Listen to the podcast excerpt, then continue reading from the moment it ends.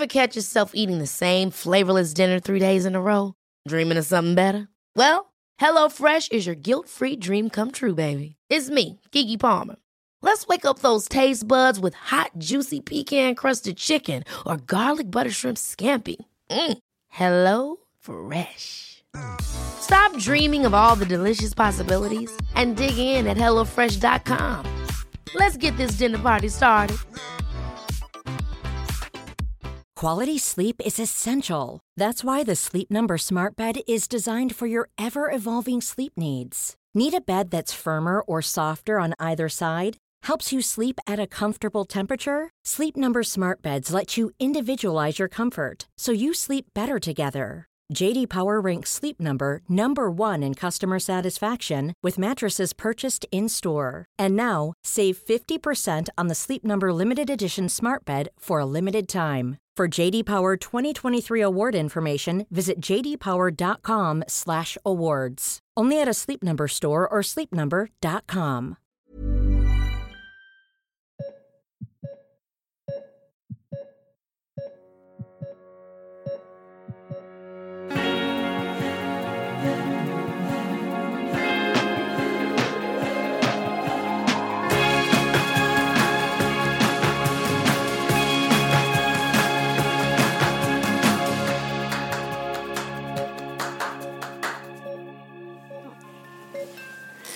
Hej och välkomna till AT-läkarna med mig Ida Björnstjärna. Och mig, Ann-Katrin Kådan. Och idag har vi två väldigt speciella gäster. Kaja, Kaja Tage, två barn som har gäster med ett gosedjur. Ja! Välkomna! Vi har alltså med våra barn, Kaj och Tage. Välkomna till Vi har podden! redan sagt det. Ja, det har ni. Välkomna till podden. Vad kul att ni ville komma och vara med i vårt radioprogram. Och vi är sugna på att äta. Ja, men när vi spelar in radioprogram så har vi alltid fika. Och det har ju ni fått nys om. Så ni är ju väldigt sugna på fika. Har ni fått smaka någonting då? Ja! Vad har ni, vad har ni fått då? Nej, men jag har bara smakat en päronbit och två chokladbitar. Jag har bara smakat en chokladbit och, och två päronbitar. Vi ska ta mer fika i pausen sen. Eh, vi har ju fått lite frågor härifrån våra lyssnare. Och en fråga var så här. Vad gör en läkare? Kan ni berätta det? Hjälper några som är sjuka eller har ont. Okej. Hur då? Att de, att de är doktor. Och de har sprutor och allt möjligt. Att de är doktor med. Och de kan hjälpa andra. Känner ni några som är doktor? Nej, ja. Den och ingen annan. Den. Vi? Bo, ingen annan. Är det bara jag och Ann-Katrin som är doktor i hela mammor. världen? ja. Okej. Men ni sa ju att eh, doktorer tar hand om sjuka människor. Vad är en sjuk människa då? När man, när man så har fått loppor. Okej. Eller, eller, eller blod. Eller spaskeluska. Aha. Eller huk. Ja. Hur mår man när man är sjuk? Dåligt. Det känns ont i hjärtat. Och mår dåligt. Och man kräks. Och, och man får, får en sjukdom när man är... Och man hostar. Och man får medicin och nyposoppa. Och man hostar. Ja, nu, Och, nu och man har lite. vad som helst eh, sjukdom. Och man kan dricka för mycket då blir man kan dricka för mycket socker. Man kan äta för mycket socker då får man tandtroll. Just det. Mm, Då det får man gå bra. till tandläkaren. Och få en nalle. Mm. Och det med. Varför måste man sova på natten? För då tycker kroppen man är trött. Mm. Och, och så måste man vara vaken den andra morgonen helt. Eller så kan man sova hela dagen tills det blir tills man dör. Och hela natten. Kaj, var, Kaj, var kommer bebisar ifrån? från magen och fröet om, om ett ägg. Ska vi säga god jul till alla som Nej, lyssnar vi på måste podden? ju äta. Ja, men då får vi säga hej då och god jul till alla som lyssnar och sen fikar vi. God jul och hej då alla. God jul! God jul, hej då alla. God jul. Puss. Hej då. Puss tlingeling.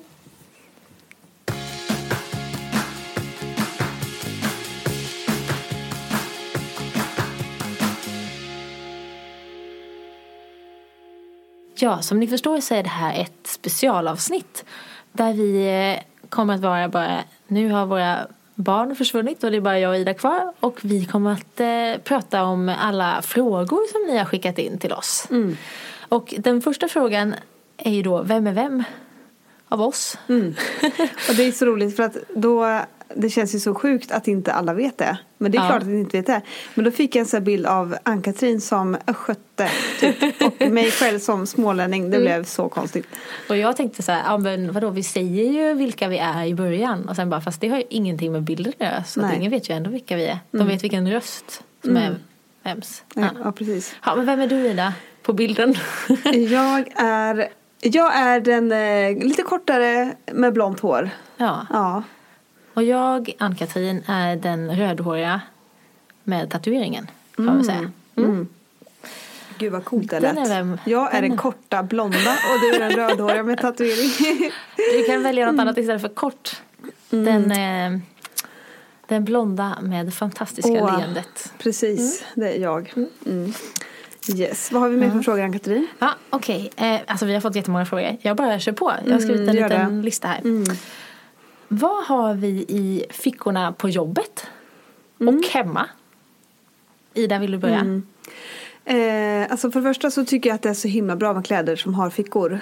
Eh, allt annat är ju bara total katastrof. Eh, på jobbet så har jag mobilen, pennor, ett anteckningsblock. ehm, kanske någon hårsnodd. Det är väl det mesta. Jag har tyvärr ingen ficklampa. Mm, nej. Eh, ja, vad har du då Ann-Katrin? Eh, ja, men jag har ju pennor. Alltså jag har alldeles, alldeles för mycket i mina fickor på jobbet. Mhm. Jag har pennor, hårsnodd, Mm. mobil, eh, nyckel ibland. mm, eh, det. bankkortet för att typ kunna köpa mat i kafeterian. det har jag som är då, ibland. eh, Det är livsfarligt för att jag ibland glömmer det när jag ska slänga det i tvätten och i Mm. panik rotar igenom hela tvättkorgen efter mitt kort.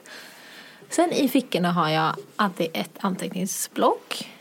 Jag Mm. har stetoskopet. Ja, såklart. Eh, och sen så har jag Om jag är på avdelning så brukar jag ha Dels liksom eh, alla patienter som är inneliggande på avdelningen och även kanske förra dagen och dagen innan det och ibland ännu fler dagar eh, liksom papper vikta. Så att jag kan gå tillbaka och kolla vilka som låg där för två dagar sedan. Eller om någon ringer och säger den här personen har inte fått någon epikris. Så har jag kvar eh, några dagars papper liksom. Och det har jag också. Att komma på mer och mer. Eh, har jag mer? Det känns som att jag alltid... Och sen så har jag liksom alltid typ någon så här remiss som jag borde posta. Som jag ska lägga på på slutet av dagen. Och några post-it-lappar med något eh, telefonnummer som jag ska ringa. Ja, det är liksom alltid väldigt mycket papper. Och i slutet på varje dag typ rensar jag ut och slänger så här tio av fyra papper. Men remiss, Jag menar inte vad jag du, gör menar med du dem. brev då till patient? För remisser Ja, till skickar du väl elektroniskt? Ja, ja men eh, ibland är det liksom någonting som jag här, ja men den här grejen ska jag fråga någon om. Så jag har skrivit ut ett papper Ja, och strukit under. Men det kan ju också vara att jag ska typ skicka ett brev hem till en Ja. patient som ligger i, mitt, eh, i en ficka en halv dag innan jag liksom går förbi mitt postfack.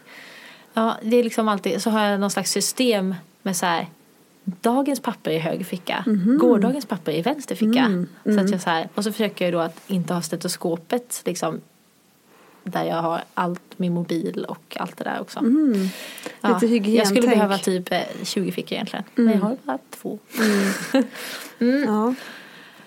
Ja men precis, för att jag vet inte. Jag tycker det känns lite nasty att ha min, mitt stetoskop. Även om jag spritar efter varje patient så vill jag liksom inte att det ska ligga och skava mot min telefon. Som jag har hemma sen. Nej, eh, men hemma i alla fall då har jag eh, de bästa kläderna är de som har stora fickor. Typ om man har någon sån här jeansklänning eller någonting med stora fickor. Och det är så himla praktiskt för att eh, i våra hem båda två tror jag så är det ju grejer som ligger på fel ställe hela tiden. Och då är det så bra när man typ ska gå och städa att man kan plocka upp allting som ligger på fel ställe i sina fickor. Var en ständig sopstation. Ja precis och sen bara lägger man det rätt. Ja. Det här orkar man inte göra varje dag såklart. Eh, men annars har jag nog eh, inte så jättemycket saker i fickorna hemma. Nej, men jag har typ mobiltelefon ibland. Eh, tofs. Och typ nappar. Mm. Ja, precis. vad, var, Inte så mycket. vad var nästa fråga då? Eh, om alla medicinska böcker brann upp och ni fick välja en bok som skulle räddas från branden, vilken skulle ni välja? Min spontana tanke är så här, jag behöver inga böcker, jag har typ internetmedicin. Ja, precis. Men ja, ja, har du någon eh, bok som du liksom alltid har till hands? Nej, de bästa böckerna är ju så stora känns det som. Typ, Mm. Nu är jag på vårdcentral och då finns det en bok som heter Allmänmedicin som är. Eh, ni som känner till Sands, eh, människans eh, fysiologi, så är den här boken typ tre gånger så fet. Mm. Och lika stor typ. Eh, men där står ju allt man behöver veta. Mm. Men den är ju väldigt stor så att eh, den orkar man inte bära omkring på. Nej men jag har ju, alltså nu för tiden har man ju allting i mobilen. Mm. Så att, eh, men om jag skulle inte klara mig utan någon sida på internet så skulle det väl vara internetmedicin. Mm. Mm. Ja, men när det gäller liksom böcker så jag har ju sparat nästan alla böcker från utbildningen och ibland så slår jag i dem. Men eh, sen är det ju mer typ precis där man är just nu den akuta lilla boken i det ämnet vad det nu än Just det. som man skulle räddat precis då. Är man på ortopeden, akut ortopedi. Ja. Är man på infektion, ak- akut infektion. Alltså så här, Ja men Ja, verkligen på akuten har jag använt dem. typ. De har jag använt jättemycket på akuten just. Eh, det finns från, eh, jag tror att det är Karolinska institutet. Som Mm. ger ut liksom eh, typ vårdprogram över akut kirurgi och medicin som har varit jättebra. Väldigt så konkret vad Mm. Ja. man ska göra. Så att, ja, de är väldigt bra. Man trodde ju, alltså i början på utbildningen när man hade, köpte typ The Cell, att det skulle vara liksom kärnan. Men den öppnar man ju liksom inte nu längre. Nej, Nu är det verkligen, typ som du säger, bra häften med praktisk handledning och så som man går Ja. står i. verkligen. Eh, typ eh, ett halvsvar på den frågan. Mm. Eh, nästa så här, eh, fritidsintressen, vad gör vi en ledig dag? Mm, vad Ida, kul. du en ledig dag? Ehm, ja, eh, Har du någon ledig dag? Nej. alltså, ehm, det blir ju liksom eh, vissa kvällar som man har tid när barnen har somnat. Mm. Eh, nu så, man är ju rätt så trött när man har två småbarn. Och eh, sen ska ju jag få ett till litet småbarn i mars. Så nu, så kul. Ja, så nu är jag så trött så jag somnar ju liksom när jag nattar min yngsta pojke då som är, fyller två. Eh, så det är inte så mycket kvar av kvällen sen. Men eh, mina senaste, jag är en sån här, in, alltså jag har ju ofta alltid något, något intresse på gång som jag går in i väldigt mycket.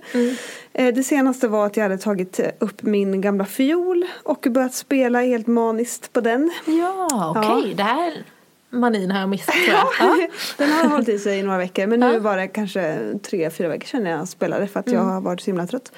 Men, eh, men det var jätteroligt och innan det så hade jag en period att jag skulle bli litterär och jag eh, började läsa massa romaner. Eh, och eh, vad har jag haft mer? Ja, du kan ta några av dina så länge så kommer Ja. jag nog på något. Vi är ju rätt lika i det här liksom att vi är projektmänniskor. Mm. Det är ju liksom, ja men, jag vet ibland så nämner någon så här att åh, vad skulle man göra om man liksom inte var på jobbet? Det finns ju inte så mycket att göra och jag känner bara eh, det finns inte nog sekunder i mitt liv Nej. för att fylla. Jag skulle Ja, ja. kunna liksom trippla en dag lätt Absolut. utan att bara fylla det med allt jag skulle vilja göra. Jag skulle även lätt kunna ha tio yrken liksom. Ja. Eh, så att vi har ju nu då podden.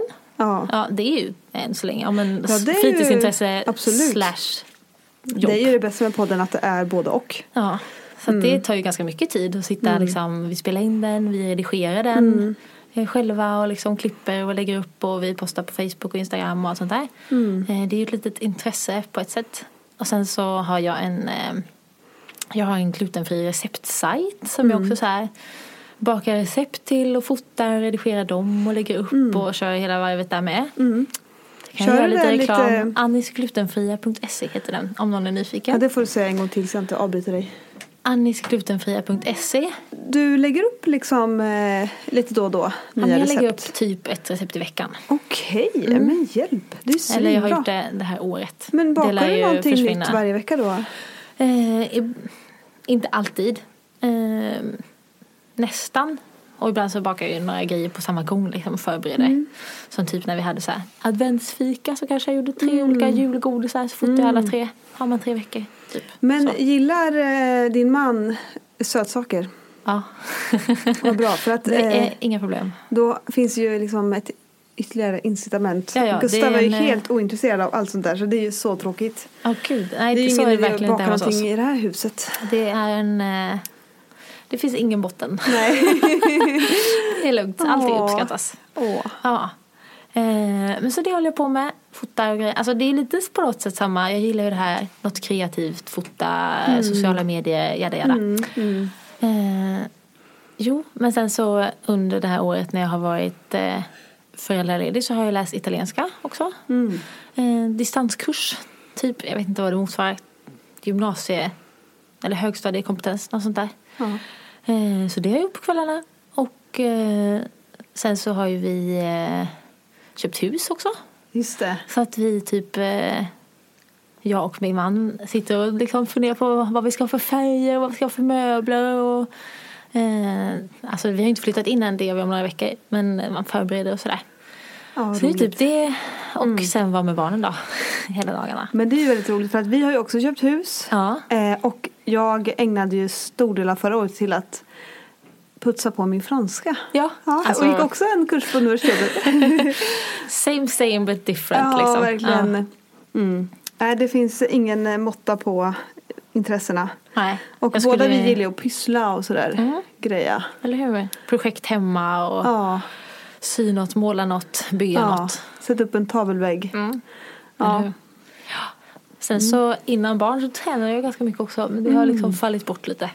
Det får komma igen Mm. Det har senare. helt fallit bort Ja. för min del. Alltså, jag har typ inte tränat sedan Tage blev till. Nej, typ inte jag heller. Men det kommer tillbaka för det är ju jättebra att göra. Mm. Vi, förra föräldraledigheten när vi träffades så startade vi ju typ en gympagrupp. Mm. som vi körde typ ett år eller något. Eh, när vi tränade en gång i veckan. Det var ju bra. Massa andra tjejer. Mm.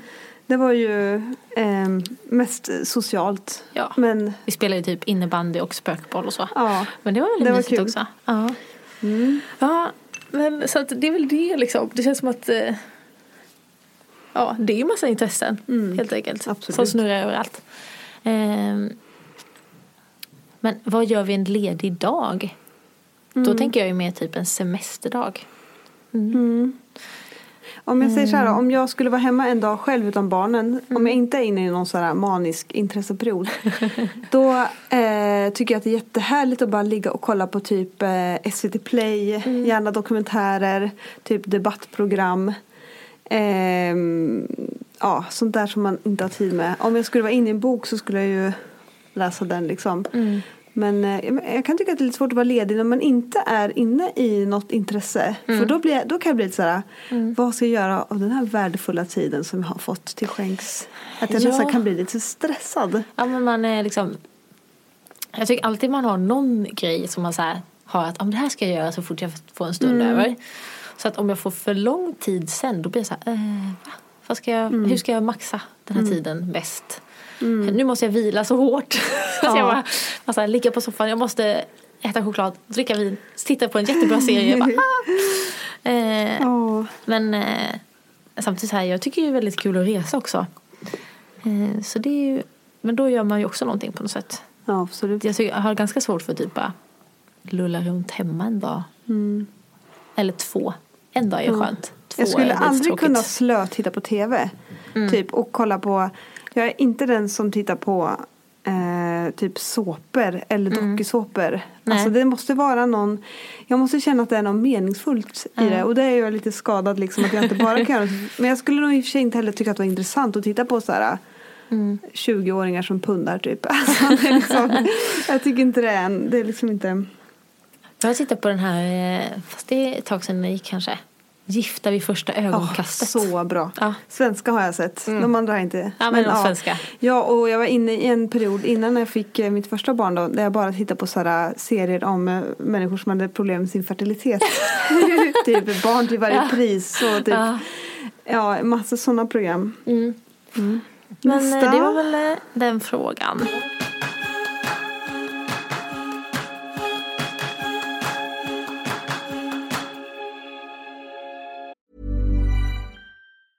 Mom deserves the best, and there's no better place to shop for Mother's Day than Whole Foods Market. They're your destination for unbeatable savings, from premium gifts to show-stopping flowers and irresistible desserts. Start by saving 33% with Prime on all body care and candles. Then get a 15-stem bunch of tulips for just $9.99 each with Prime. Round out Mom's menu with festive rosé, irresistible berry chantilly cake, and more special treats. Come celebrate Mother's Day at Whole Foods Market.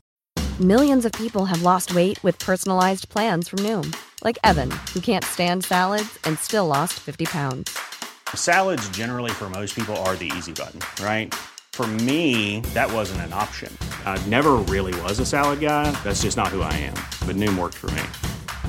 Get your personalized plan today at Noom.com.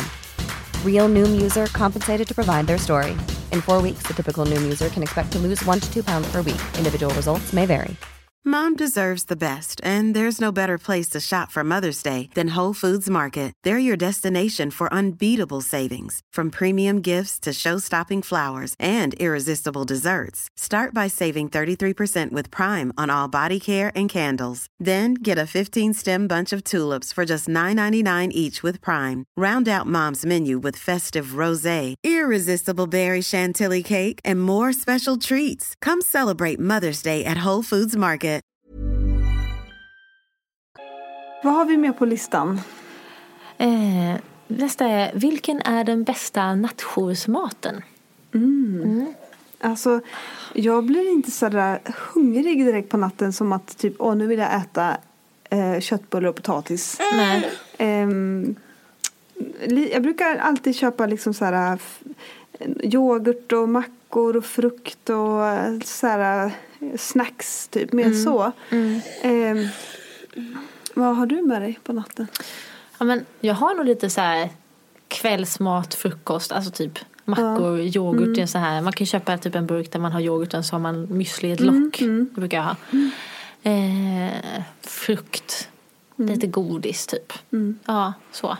Men jag vill gärna, jag måste äta på natten. Jag kan inte vara så här, "Nej, men nu har jag ätit klockan nio, då väntar jag till sju på morgonen. Nej. Jag måste liksom äta som att det vore dag.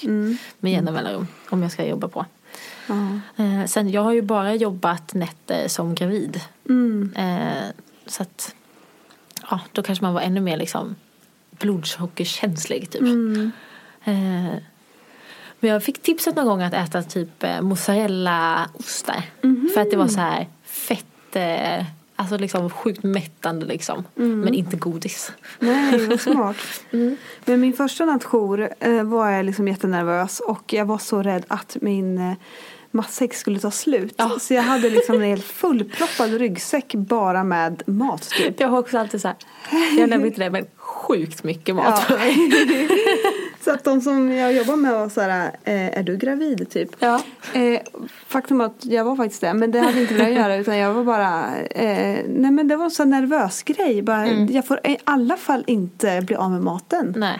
Det basala behöver vara tillgodosett. Ja, men man vill inte stå där klockan två och bara, åh nej, jag är jättehungrig och eh, nu är det sex timmar kvar på det här passet och jag måste jobba hela natten. Och så har man det också, man vill liksom ändå optimera sina förutsättningar. Absolut.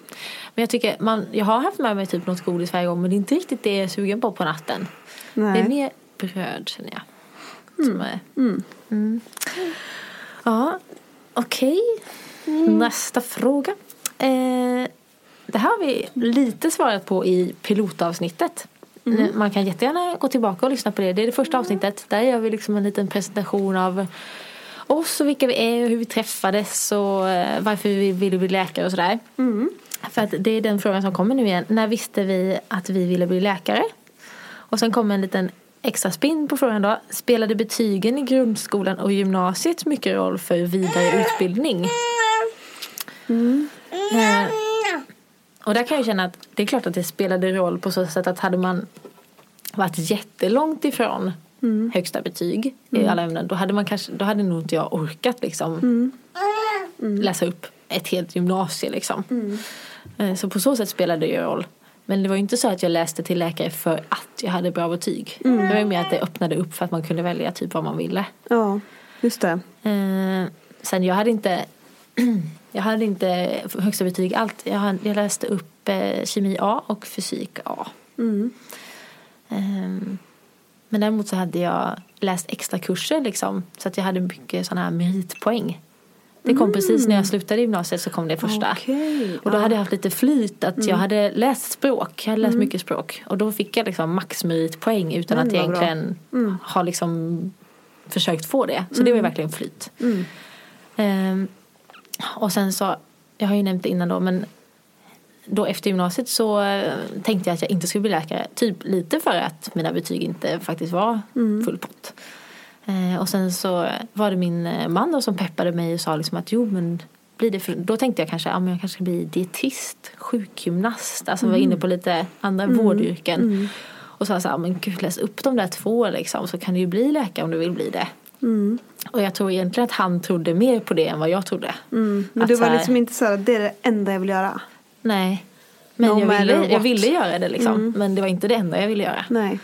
Eh, kunde absolut tänka mig dietist liksom. Eh, men sen så eh, och sen så hade jag nog ganska mycket så här självtvivel om jag skulle klara själva utbildningen sen. Att så här, ah, men även om jag klarar de betygen så kommer det vara jättesvårt och så här. Och då trodde nog Oskar mer på att jag såklart skulle klara det än vad jag trodde. Så att han peppade mig jättemycket. Och sen så läste jag upp det på distans under tiden som jag pluggade, eller under tiden som jag jobbade som personlig assistent. Så att eh, då läste man hemma och sen så bara gick man till en sal och typ tentade av i en jättestor sal. Och kemin, eh, eller fysiken gick bra, den fick jag eh, MVG på när jag gick där. Men eh, kemin, jag tänkte jag kan dela med mig så får folk veta att det liksom kan strula lite även för de som har ja, kommit ut på andra sidan sen. Eh, att kemin fick jag VG på och då så vet jag att jag mejlade och var så här för att jag frågade typ ah, men, eh, vilka ämnen var det som inte räckte till liksom. För att jag tyckte det var så himla svårt att man hade läst helt själv hemma. Hade hela kemiboken så fick man så här VG. Man bara, men vad är det som inte, vad är det jag inte kan liksom. Och då fick jag svar tillbaka att, att det var lite så här konstigt prov för att jag hade typ eh, full pott på alla MVG-frågor. Men hade typ kuggat några godkänt-frågor som gjorde att jag fick VG. Så då sa hon typ att eh, ja, men, eh, du kan komma tillbaka och få liksom muntligt tenta av några frågor. Så skulle jag kunna höja ditt betyg. Och då tyckte jag att ja, men skitbra. Och sen så, eh, det här var i Göteborg, så kom jag dit, eh, läste jag liksom in igen och sen så kom jag dit för att tenta upp det muntligt. Och då visade det sig att eh, i det provet som jag hade gjort så hade jag gjort lite fel. För att när man, samtidigt som jag gjorde det så fick man även göra typ en utvärdering av hur kursen hade varit. Och då hade jag, eh, jag var inte så nöjd för att jag hade nämligen mejlat några gånger och frågat om olika saker och aldrig fått svar från den här kursledaren. Så att jag hade gett kursen typ sämst i betyg. Okej, ja. Eh, och då öppnade hon eh, det här brevet då när hon skulle tenta av mig muntligt och fick se att jag hade rankat henne jättelågt. Nej. Och blev sjukt sur. Så att när jag kom dit så var det så här, hon bara och då vill jag bara först ta den här utvärderingen du har gjort. Nej, jag men har inte fått några mejl av dig. Jag bara, äh, hjälp! Eh, och så kände jag så här, hon har typ hela min framtid i sina händer. Gud. Eh, och så, så vill hon prata om det och så bara, mm, nu kan du sitta här och börja göra provet. Jag ska gå och kolla min mailbox ifall eh, så att jag inte har fått några mejl från dig för jag är helt säker. Eh, och jag visste ju att jag hade mejlat henne liksom. Eh, och sen så kom hon tillbaka när jag hade gjort färdigt provet. Och så sa hon så här, ah, men jag har kollat min skräppost också och jag har absolut inte fått några mejl från dig. Jag bara, nej okej. Eh, jag försökte bara, mm, nej det kanske har blivit ett missförstånd. Du vet, försöka vara lite så här smooth fast jag hade ju verkligen gnällt i den här utvärderingen. Och sen så eh, började hon gå igenom tentorna och sen så var det väl så här typ frågorna som eh, jag hade fyllt i först så gick hon igenom dem muntligt. Och sen så frågade hon om den, och så låg det väl precis på gränsen mellan VG och MVG igen. Eh, och så var hon så här, "Ha, då ligger det precis här på gränsen. Du har liksom, eh, vi gör en till fråga muntligt. Och sen så fick jag den och så svarade jag rätt på den. Och bara, mm, vi tar en till. eh, och sen så svarade jag rätt på den. Och så bara, mm, vi tar en till. och sen så svarade jag fel på den. Hon bara, mm, det kan tyvärr inte bli mer än VG. Alltså så här, riktigt svinig var hon. Eh, så då fick jag bara VG av henne.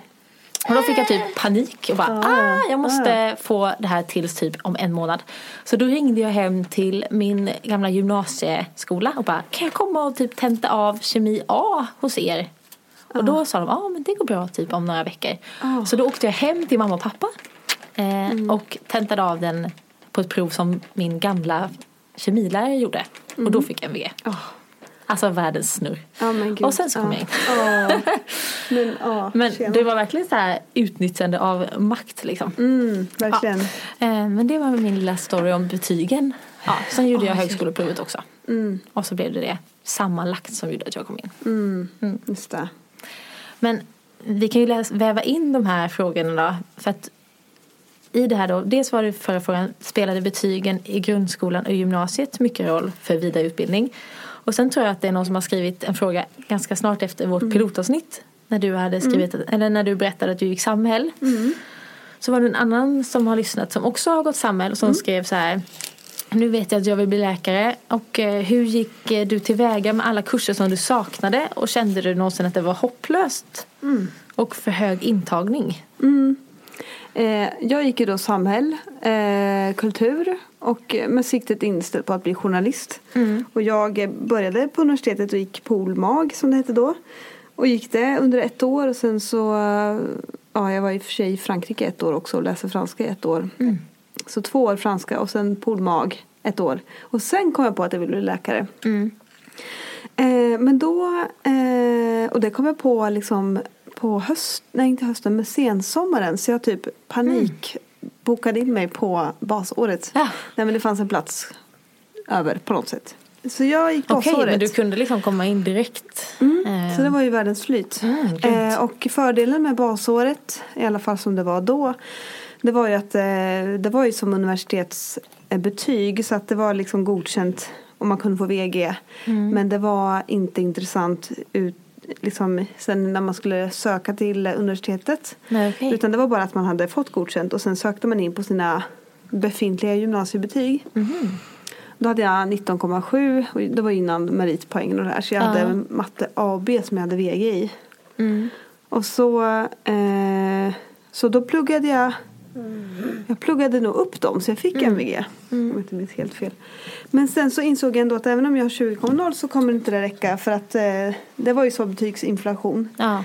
ja, men Eh. alla hade ju, eller alla som verkligen ville sökt, sökte till läkare hade ju 20,0. Ja, ja. Så det, det var inte mycket att Mm. komma med. Så då förstod jag att eh, jag behöver få väldigt bra på högskoleprovet. Eller ganska bra i alla fall. Mm. Eh, så då skrev jag det tre gånger. Första gången så hade jag missat en sida på engelskan. Ah. Liksom jag såg inte att det var en baksida.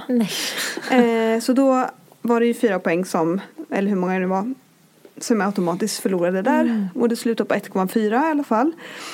Eh, andra gången så fick jag 1,6 och, eh, och då la jag in världens växel och pluggade liksom svenska ord som en galning. eh, spelade in liksom svåra ord och en förklaring efteråt och så gick jag och lyssnade på det där. Eh, Samtidigt som jag gjorde gamla högskoleprov och pluggade liksom in matte A igen.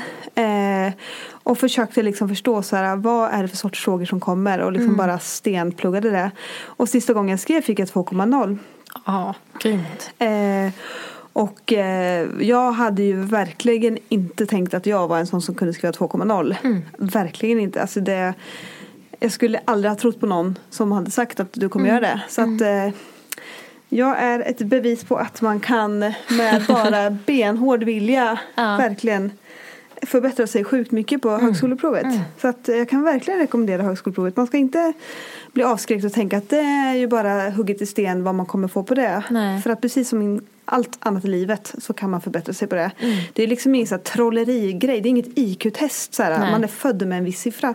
Utan resultatet på det provet baseras ju helt enkelt på ens kunskaper Mm. i matte. Och vissa saker är såklart svåra att så här, på ett halvår bara bli asmycket bättre på svenska som man har liksom mm, ända sedan ettan eller ända sedan man föddes har man ju övat det. ja. Men man kan verkligen ha upp sin läsförståelse och framförallt så här knäcka så här, vad är det de vill veta. Så här, Hur ska man svara på den här frågan?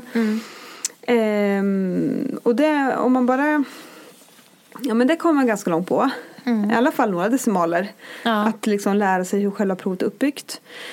Eh, men eh, på den tiden var ju orddelen en tredjedel av poängen. Okej. Så att eh, jag hade Inte bra redan innan på ord men bara genom att liksom verkligen gå in för att lära sig ordförståelse så Så får här man liksom prefix och sånt där. Ja, sånt är jättebra. Att Mm. man får liksom en slags känsla för vad ordet skulle betyda. Ja. Ehm, så. Det hjälper också lite som du har läst franska och jag tycker, ja men både, jag har läst franska på gymnasiet och italienska nu i efterhand. Alltså, Att få lite så här, ja men hur brukar ord heta på de här språken? Ofta är det ganska likt liksom. Att man kan fundera, bara att man lär sig lite att våga tänka så här, vad, kan, vad he, finns det för ord på engelska som liknar det här liksom? Så. Absolut. Men alltså jag hade ju, när jag väl kom på att jag ville bli läkare då hade jag liksom inget alternativ. Det var liksom det eller inget. Ja. Eh, och eh, jag hade nog sökt eh, jag vet inte när jag hade gett upp liksom men alltså jag, jag tänkte så att om det här tar fem år då får du göra det för det här ska jag jobba med i resten av mitt liv. Så här, Det Mm. Ja. här är mitt, nu vet jag vad jag vill göra liksom. Ja. Och jag hade nog eh, åkt utomlands alltså. och sådär. Men, eh, men många är ju så här att Ja, men man kan tänka sig många saker och då är man ju inte lika manisk. Liksom. Men jag kände ju att det här är det absolut enda jag vill göra.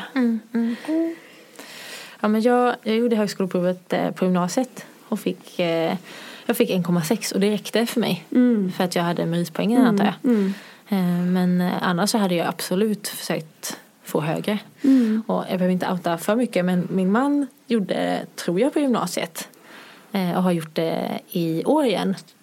Och han liksom pluggade inte så mycket men höjde sig jättemycket liksom. Och det tror jag har med ålder att göra också.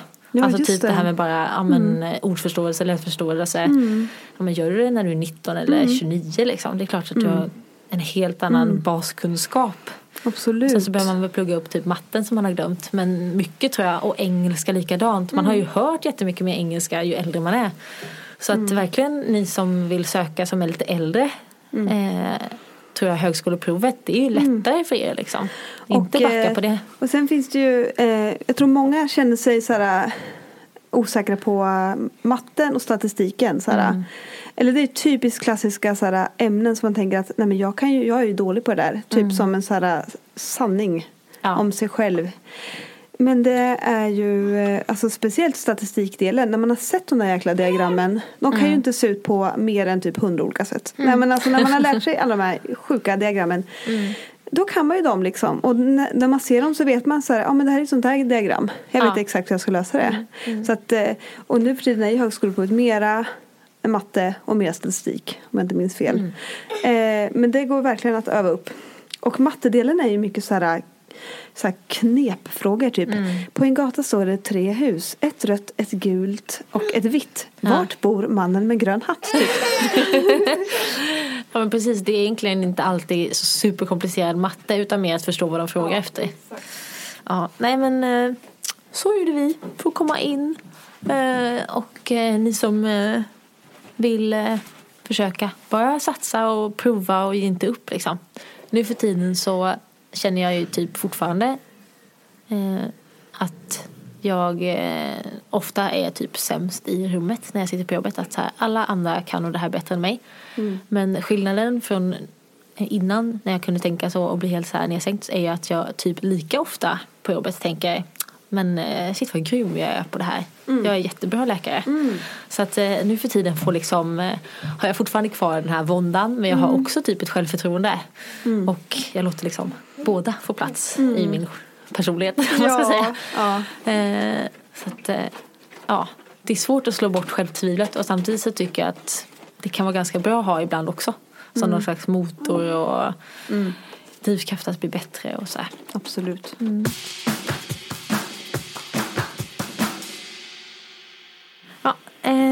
nästa fråga. Vad tyckte ni var svårast under läkarutbildningen? Jag vet inte om de menar ett ämne eller om de var... Ja, du får tolka den hur du vill Ida. Vad tyckte du var svårast? Eh, Jag kuggade på en tenta och det var den terminen när vi hade hela huvudet. Ögon, öron, näsa, hals. Ja. Ja. Ögon, öron, näsa, hals, psykiatri, neurologi. Och eh, samtidigt som det så var det någonting annat som gjorde att jag inte kunde plugga på samma sätt. Vad det nu var, kommer inte ihåg. Så då körde jag på neurologitentan. Okej. Ja. Eh, och det kan jag fortfarande säga att eh, jag tycker att det är ett av de liksom, svårare områdena. Ja, gud, håller verkligen med. Eh, och väldigt intressant när man väl fattar det. Det är ju väldigt roligt. Men jättesvårt. Mamma. Ja, Vi har ja. en annan liten gäst här. Lilla Folke här. Som är lite sidekick. Ja. Alla barn får vara med i den här podden. Ja, men vad, hur liksom hanterade du det när du kuggade en tenta då? Nej men när jag kuggade på den så det tyckte jag var lite småknäckande. Inte så här fruktansvärt men ändå lite jobbigt. Eh, men jag kommer ihåg att jag var jättenervös. Jag var jättenervös att jag skulle skriva om tentan. För jag tänkte så här att nu måste jag ju klara den. Om jag Ja. inte klarar den nu liksom. Det var också inför eh, eh, första vicket Ah, som skulle komma okej. på sommaren. Ja. Och jag hade sån ångest över att jag inte hade berättat för min chef Mm. att jag hade kört på den. Vilket jag egentligen behövde väl inte göra det liksom. Men jag blev så här, tänk om jag inte klarar den här nu. Då kommer Ja. inte jag få jobba där. Jag kommer inte Eh, ha och klarat termin nio typ. Nej, och Ja. jag målade upp världens så här, äh, scenario över att jag skulle bli så här ökänd på hela sjukhuset. Så här, det är den där som sa att hon skulle börja jobba. Men sen så kunde hon inte det. Nej, jag har faktiskt glömt bort det här. Men ja, det var riktig ångest. Så att jag satt då innan, det var på sommaren här, eller våren, jag skulle skriva den här tentan sen. Jag hade verkligen så här peppsamtal med mig själv innan jag gick in i salen och bara Ida, du klarar det här. Typ. Ehm, och eh, så gjorde jag ju det. Ehm, men det var väldigt nervöst. Mm. Men svårast eh, tyckte jag nog var de första terminerna tyckte jag absolut var svårast. Preklin. Mm. Från att ha läst helt andra ämnen till att verkligen köra naturvetenskap. Vilket jag liksom aldrig har gjort mycket eftersom att jag gick samhäll. Mm. Och i och för sig basåret men det var ju inte samma sak som att läsa tre år på natur. Och Nej. med siktet inställt på MVG i alla ämnen liksom. Så att eh, det tyckte jag var det svåraste. Ja, men jag håller verkligen med. Jag tyckte också preklin är ju dubbelt, trippelt så svårt som de kliniska terminerna. I alla fall om man är liksom funtad som jag. Att man gillar praktiska grejer och liksom eh, saker sätter sig på ett helt annat sätt när man är ute och jobbar. Än, eh, och jag tycker liksom, det kan jag väl säga, jag tycker inte det är så kul att läsa medicin. Eh, men jag tycker det är skitkul att jobba med det och att vara läkare. Men jag är liksom jag får verkligen kämpa för att fokusera. Så jag tycker det är kul när man kan det. Jag tycker det är kul att ha kunskapen och att liksom omsätta den i praktiken. Men jag har svårt liksom att sitta och bara ah, nöta in. Men jag har ju också begåvats med en sjuk envishet så att jag kan göra det ändå. Fast jag tycker det är tråkigt. Ja. Eh, men eh, jag tyckte nog, nu kommer jag inte ihåg om det var termin fyra kanske på läkarutbildningen. Jag läste i Lund. Då var det liksom också någon så här men det var infektion, det var alla bakterier och virus och virulensfaktorer och jada jada jada. Och sen så var det liksom, jag vet inte, det kändes typ som att vi läste hela kroppen liksom. Det var så här, det var hjärta, det var lungor, det var njurar, det var allt liksom. Men det var framförallt då bakterierna som på något sätt jag tyckte var jättesvårt att lära in. Och jag fattade verkligen inte alls var jag skulle lägga ribban. Ja men jag vet inte allt. Superantigen och bla bla bla. Ehm, och alla antibiotika. MOC1, MOC2. Ja, och jag liksom gick in i det på liksom. Ja. Jag får typ ah, ångest när jag tänker på det. Men jag fattade liksom inte alls var jag skulle lägga ribban och försökte lära mig allt och det gjorde att jag typ eh, höll på att drunkna kändes det som. Så att eh, den terminen, ja men min, eh, ja, min man då han är min, han var sambo då fast han eh, pluggade i en annan stad. Så att han var borta hela veckorna och typ varje kväll så ringde jag till honom och grät och han tyckte typ att ja, vad ska jag göra då? Slut? Eller han försökte så här, du vet, ja, men du behöver inte plugga så här mycket. Och jag bara, jo det måste jag. Eh, Så att eh, det var verkligen så här en svart termin. Jag blev typ deprimerad kändes det som för att jag tyckte att det var så fruktansvärt jobbigt. Men eh, då efter den terminen i alla fall så kände jag jag kände så här jättestarkt i slutet av den terminen att jag kan inte må så här hela utbildningen. För att då är det verkligen inte värt det. Eh, så att det, det får liksom inte, jag kan inte lägga så här många timmar per dag. Då kan jag liksom inte ha ett liv samtidigt. Så då bestämde jag mig till nästa termin att okej, nästa termin, jag ska väl liksom måndag till fredag, åtta till fem, sex max liksom. Eh, och räcker det inte så räcker det inte. Och så började jag så här, nästa, det var nog så här, nästa termin gjorde jag bara typ mindmaps. Jag vägrade typ anteckna någonting bara för att jag inte skulle hamna där igen liksom. Eh, och den terminen klarade jag ju också. Så att, eh, och sen så så att jag tror på ett sätt det var liksom bra för mig att jag nådde någon slags botten där i att så här vill jag inte må och jag tänker aldrig mer läsa så här tungt. För, att, för att om det är det här som krävs för att klara läkarutbildningen så vill jag inte bli läkare liksom. Och eh, då insåg jag ju att det var eh, i alla fall resten av utbildningen inte det som krävdes. Jag vet fortfarande inte ifall det krävdes den terminen egentligen om jag hade liksom kunnat strukturera mig bättre. Men eh, ja, så det tror jag det är bra. Man behöver typ inte hamna där, där jag hamnade men att liksom tänka på hur man vill att ens liv ska vara även under utbildningen. För det är liksom lång tid, det är fem och ett halvt år minst. Ännu längre om man forskar eller får barn och sådär som jag har gjort. Och då gäller det att kunna liksom leva under tiden. Mm, så att eh, ja, den terminen slash liksom att det jobbigaste var att lära sig sätta gränser för sig själv typ. Nej men eh, jag eh, Jag hade en liknande upplevelse fast när jag gick på eh, Polmag första terminen. Ja. Det var liksom första terminen som jag pluggade på riktigt på universitetet kändes det som. Även fast jag hade läst franska innan. Men då hade jag varit i Paris ett år och eh, tyckte väl att den kursen eh, därför inte var så svår som många av de andra i kursen tyckte eftersom att de kom direkt från gymnasiet. Men när jag läste statsvetenskap då var det liksom otroligt eh, stor mängd litteratur man skulle läsa och vi skulle skriva uppsatser eh, och PM och ha seminarier varje vecka och det var ja, men jättehög nivå kändes det som. Eh, och då så blev jag så stressad under en period och kände liksom lite så här vad jag kan tänka mig det känns att ha typ panikångest. Ja. Ehm, och då blev det till slut som att jag kunde liksom inte ens titta på en bok. Jag kunde inte öppna en bok utan Mm. att få hjärtklappning och typ eh, liksom snabb andning och Och bara gud, känna hade- pirret i fingrarna liksom. hade exakt samma grej, att jag kunde inte läsa böcker. För då Nej. kände jag så här, alltid som jag läser en bok borde jag kunna läsa i en eh, kurslitteratur. Ja. Jag kunde typ se, se en film eller så. Men just böcker var så här, Ja. nej. Nej. Jätteknäppt alltså. Ja. Och så fick jag så här katastroftankar. Så tänkte jag så här, om jag inte klarar den här eh, tentan. Mm. Eh, så kommer jag bli så knäckt. Så att jag kommer absolut inte kunna plugga till en omtenta. Mm. Och då kommer jag köra på den. Och då kommer jag bli indraget mitt studiebidrag. Mm. Och då kommer jag behöva flytta hem till mina föräldrar. Och flytta in i källaren. Mm. Och då kommer jag bli deprimerad. Och då kommer ingen vilja vara med mig. Och eh, ja, men alltså slutänden av det här scenariot. Det var ju typ att jag låg inne på psyk. Fastspänd och fick elterapi. ja. Så att, alltså eh, man det är var- ju sjuk. Ja, det var helt fruktansvärt. Men då eh, i alla fall så Fy. fick jag nys om eh, studenthälsan på något sätt. Ja. Eh, och ringde dem och grät typ. Och Ja. eh, fick komma och prata med deras kurator. Gud vad bra ändå att du och, ringde dem. eh, Ja, jag började nog med att prata med liksom, mina nära och kära och min underbara faster som är typ min privata kurator.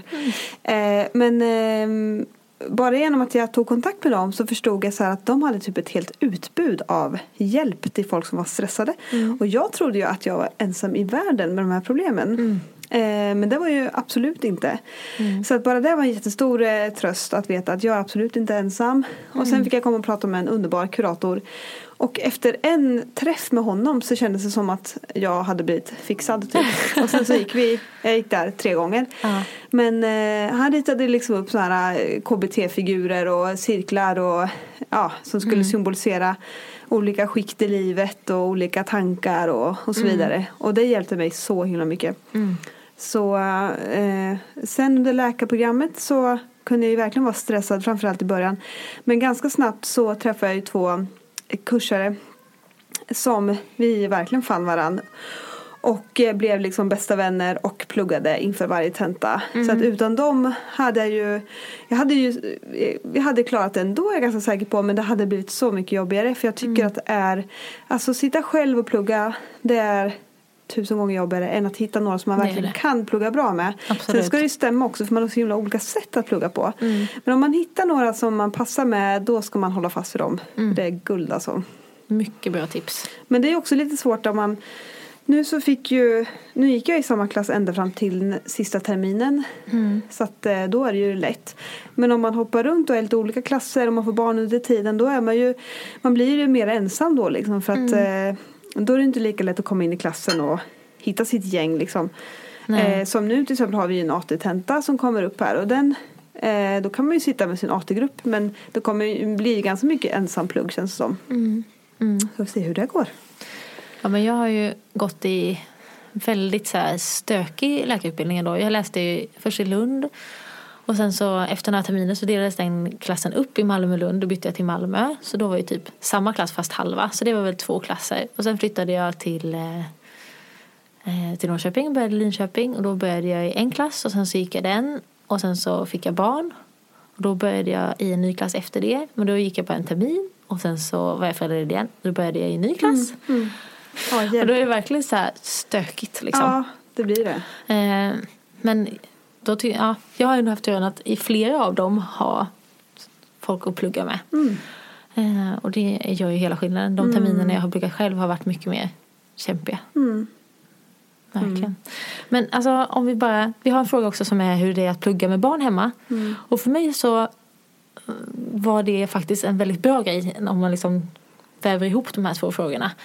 Att när jag fick barn så blev det liksom ytterligare en grej som gjorde att jag inte satt och eh, svettades på nätterna till samma utsträckning. Liksom, för jag kände att jag hade massa andra grejer att göra. Och det tror jag också var väldigt nyttigt för mig.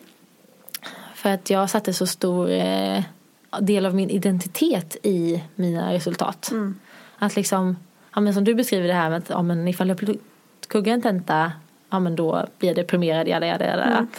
Eh, att jag hade liksom, jag tror jag satte liksom lite för stort av mitt egna värde i att jag skulle klara den här tentan. Och det tyckte jag lättade jättemycket efter att jag fick barn.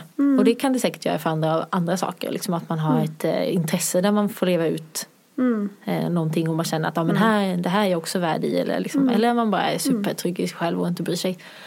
Men eh, då tyckte jag att det kändes liksom Ja, men innan kändes det som att hela världen skulle rämna typ ifall man skulle behöva plugga om två terminer till exempel. För att man, ja.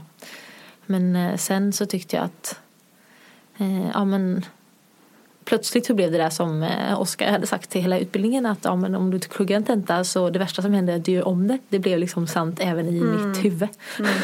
Ja. eh, och det var ju sant hela tiden egentligen. Ja, men Men det, ja, jag tycker inte att det var jobbigare att ha barn och plugga. Jag tyckte det var skönt. För att det hjälpte mentalt liksom. Sen var det ju, man fick ju anst- eller liksom fokusera på ett annat sätt. Nej, men jag har ju aldrig pluggat med barn förutom sista terminen när jag skrev uppsats. Men däremot så har jag ju jobbat med barn. Och det tycker jag är väldigt positivt faktiskt. För att eh, dels så är det väldigt sällan jag jobbar över. För att det går liksom inte. Så att jag har snarare alldeles för mycket minusflex liksom. Eh, så att jag har blivit mer effektiv. Eh, jag tycker att det är väldigt roligt att vara på jobbet. Jag tror att jag uppskattar det på ett annat sätt än om jag hade inte haft barn för att eh, när man inte har barn eller inte har någonting i hemmet som liksom är krävande så blir ju jobbet frånvaro av ledighet kan vi säga. Men när man har barn hemma som är väldigt intensivt och jätteroligt också såklart. Men det är ju väldigt krävande på ett annat sätt. Då är liksom att komma till jobbet blir på ett sätt att bli ledig liksom. Så att det känns så lyxigt att bara kunna dricka en kopp kaffe, bara kunna liksom gå in på Aftonbladet en stund och bara läsa någonting, skicka något mail, alltså sådana där saker som man aldrig får tid med hemma. Och bara träffa vuxna liksom och få använda andra delar av hjärnan. Ja, men det ger verkligen avlastning åt varandra tycker jag. Mm. Att så här, när man är hemma så kan det vara skönt som du beskriver Mm. att gå till jobbet och få dricka kaffe i fred och liksom ha långa vuxna samtal och sådär. Mm. Och sen tycker jag det kan vara jätteskönt att komma hem och bara så här, någonting som får en att stänga av jobbet och inte Mm. tänka mer på alla patienter och vad man gjorde rätt och vad man gjorde fel och borde jag ha använt en annan formulering där. Utan då kommer man hem någonting annat som tar ens fokus. Mm. Att det är ganska nyttigt för varandra liksom. Ja, men på ett sätt är man ju aldrig ledig från någonting men på ett annat sätt är man alltid ledig ifrån någonting. Eh, så att det här med att liksom helgen närmar sig och det här är liksom söndagsångest och eh, alltså att helgen är slut eller nu är det snart helg och liksom Eh, den uppdelningen av veckan tycker jag inte är lika tydlig alls. Eh, visst är det trevligt med helg men alltså det är inte som att jag går och bara åh gud två dagar kvar på jobbet. Nej. Så är, känns det inte. Eh, nej, men sen har jag fått mera distans till jobbet så tillvida att jag inte lägger hela mitt värde i exakt hur bra jag tycker att jag har eh, liksom jobbat. Mm, mm. Eller ja, jag vet inte, jag är inte lika kritisk mot mig själv men det har säkert att göra med just att man har börjat jobba och man känner att alltså när man pluggar så är det ju väldigt inriktat på liksom, resultat på tentan och hur mycket kunskap man har inom alla områden. När man väl börjar jobba så eh, märker man ju att det är så otroligt mycket hur man fungerar i ett arbetslag. Hur bra man är på att liksom fatta rutiner snabbt och liksom eh, få arbetet att flyta på bra. Liksom, Att få en, alltså vara en en del i ett kugghjul som gör att det flyter på och liksom vara en, en, en kollega som är uppskattad och liksom har ett bra patientbemötande och sådär. Det är liksom inte att man går till jobbet och får fylla i så här kunskapstest Nej. och sen så får man känna att ja, det här gjorde jag inte tillräckligt bra så nu är jag så dålig. Nej. Så att eh, det är ju liksom att vara läkare och alla yrken är ju så otroligt mycket mer bara än exakt hur mycket kunskap man har lagrat i sin hjärna för tillfället. Ja men visst är det så. Mm. Men för att liksom eh, avrunda tillbaka till frågan om hur det är att plugga eller då arbeta med barn så är det väl bara kör. Det är ingen fara. Allting går bra liksom. Mm. Ja, man behöver inte vara rädd. Jag tycker inte att man behöver vara rädd, att man behöver vänta på rätt möjlighet i livet att skaffa barn utan det kommer aldrig och alltid att passa. Mm.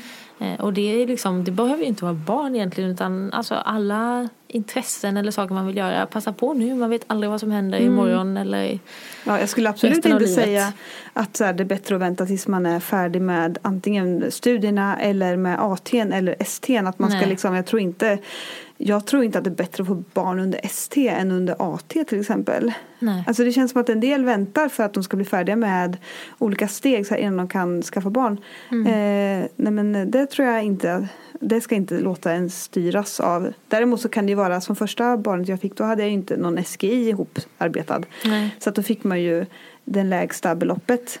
Eh, Sådana saker kan ju eh, spela in om man har liksom gjort av med precis alla CSN-pengar och man har liksom inte så bra ekonomi. Då kan det vara skönt att vänta Visst. i några månader så att man hinner jobba i åtta månader. Mm.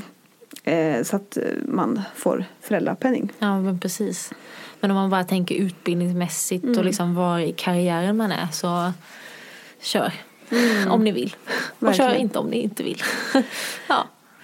Men eh, Ann-Katrin, eh, nu har vi ju svarat på en del i alla fall av alla frågor som vi har fått. Det blir nog allt vi hinner med den här gången. Eh, Vi får ta fler en annan gång. Ja.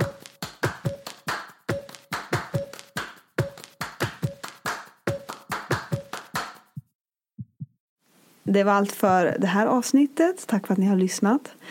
Nästa avsnitt kommer om två veckor som vanligt. Och då ska vi träffa Åsa Kastebom som är eh, barnpsykiater och psykiater. Och vi ska prata om barn som far illa. Ja, Missa inte det här superviktiga avsnittet. Kanske vårt hittills viktigaste avsnitt. faktiskt. Mm, verkligen. Vi hörs då. Det gör vi. Ha det så Hej bra då. så länge. Hej. då!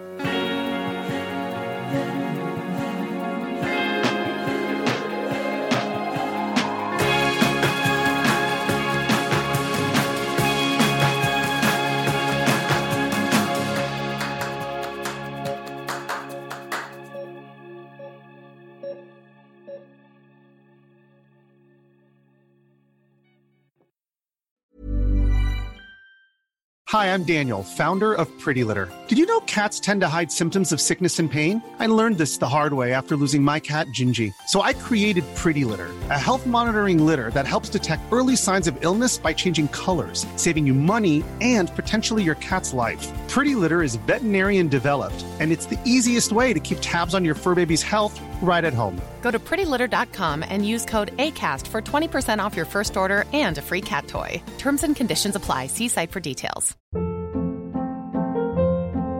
Hold up. What was that? Boring. No flavor. That was as bad as those leftovers you ate all week. Kiki Palmer here, and it's time to say hello to something fresh and guilt-free. Hello Fresh. Jazz up dinner with pecan-crusted chicken or garlic butter shrimp scampi. Now that's music to my mouth. Hello Fresh. Let's get this dinner party started. Discover all the delicious possibilities at hellofresh.com.